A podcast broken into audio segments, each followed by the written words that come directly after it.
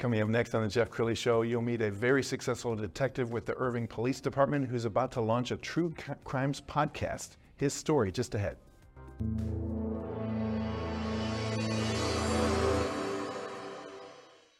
Many are predicting that the worst is yet to come, which is unfortunate, said one person here. Until now, they've enjoyed the reputation of being the nation's icebox. Watched a burglar in his home this morning by webcam. As a journalist of over 25 years, stories are what make my world turn. Reporting live from the Dallas newsroom tonight, Jeff Crilley, Fox 4 News. But in 2008, I took the jump from my familiar life and started a PR firm from my home. We're talking about anyone with a camcorder like the one I'm using becomes a television network. We started slowly growing the company, and we now have over 100 clients, and we've branched into the world of live digital broadcasting. I now own eight different TV studios and have a huge team, and the stories that I now get to share are sometimes the most important of my life. Life has a funny way of coming around full circle. This is The Jeff Crilley Show. Well, from my history of doing 25 years of TV news, I, I, covered a lot of national news stories, true crime stories, and, and in the years after TV news, I've gotten invited on some of these shows that kind of re-examine these, these uh, cases that happened some 25 years ago in my life. And um, a man who's in studio right now is a very successful detective with the Irving Police Department. Scott Hodgins is in the studio. Thanks for coming on the show. Thank you for having me. Absolutely. So let's talk about true crimes in general. I mean, the, the nation is obsessed with this, aren't we? Yeah. Uh, you know, obviously, if you look at, uh, if you watch TV, uh, almost every other show on, on your network uh, network channels are um, uh, crime related shows. Um, you know, there's there's just a, a, fascination to it. They're they're very interesting.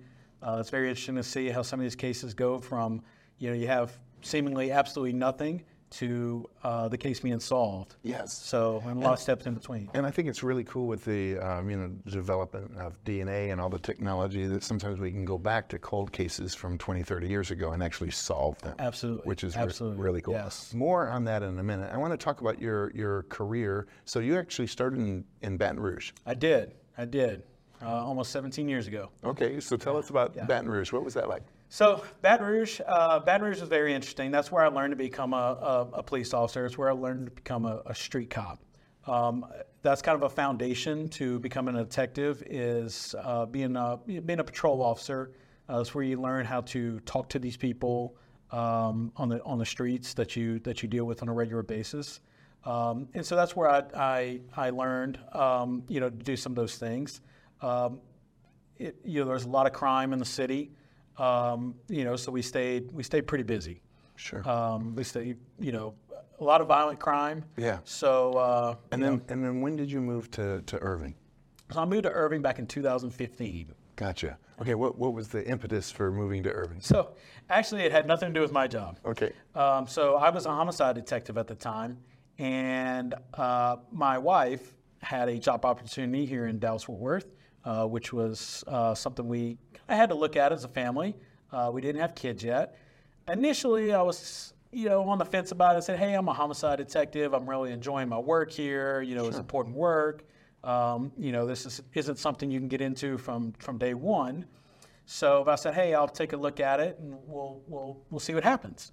So uh, sure enough, um, I, I uh, applied to the Irving Police Department, and next thing you know, we're we're living in Irving, Texas. Wow. Yeah. And you've had a very successful career with Irving. In fact, we've got a picture. This is you've uh, received numerous awards, but this is one of them. And you were telling me just before the show uh, how you got this uh, this certificate of merit.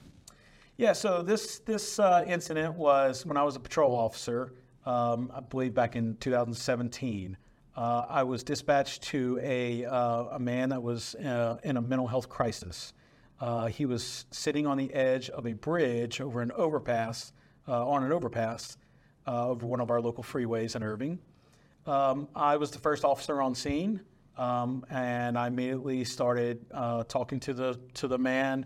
Um, I, I, was negotiating with him, kind of built a little rapport with him, and um, you know I, I was able to you know eh, one of the things he was really concerned about was he thought we were going to come in there and hurt him and I said, I, you know, one of the things I specifically remember was saying, I promise you, we will not hurt you. We just want to help you.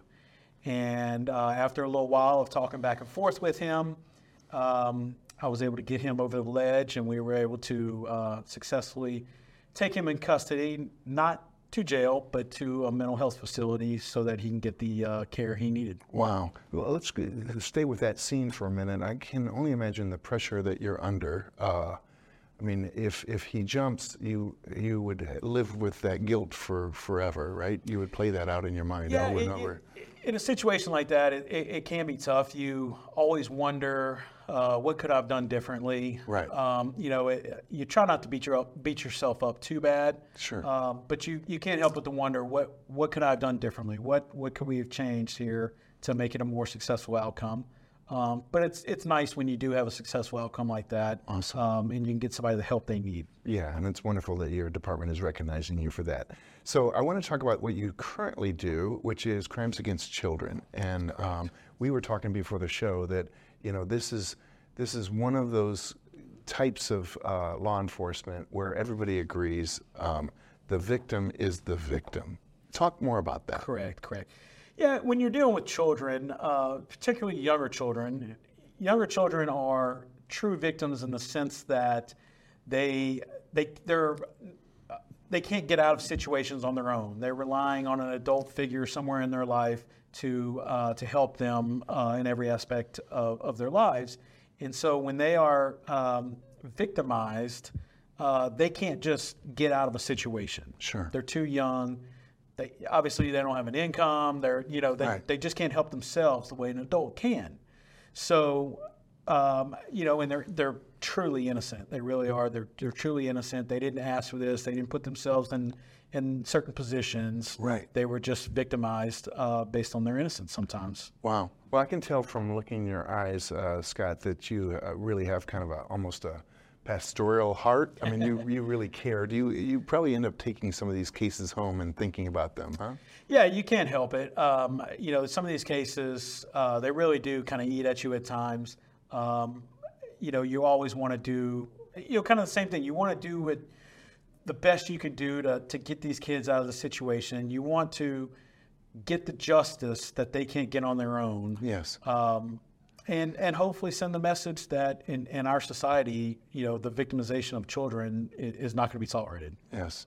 And you're about to launch a very successful podcast. so, what uh, have you already started thinking about episodes that you'd like to explore? Are there some cases that come to mind? Yeah, you know, honestly, there's there's a um, a lot of different cases. I've taken a lot of different notes as things come to my head uh, when I do this. Uh, some of these cases are, um, you know, that I, I have personal uh, knowledge of. I've been involved with.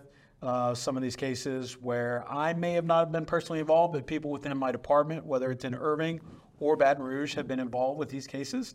Um, but there are a lot of cases that I have in mind that uh, I would like to um, feature that are from all over the country. Sure. From uh, and, and talk to various detectives from from the you know NYPD to the LAPD and everywhere in between.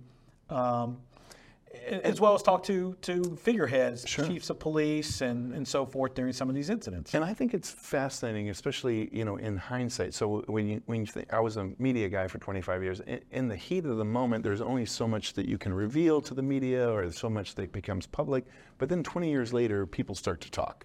So on some of these true crime uh, episodes, you're starting to reveal a truth that has never been told. Yeah, you know, you, you get some of these cases and, and some of these cold cases, and, and it's amazing how sometimes some of these cases come about. Uh, sometimes it can be years down the line where uh, somebody else gets in trouble for something and they say, hey, I got a little bit of knowledge you might want to know about if you can kind of help me. Right.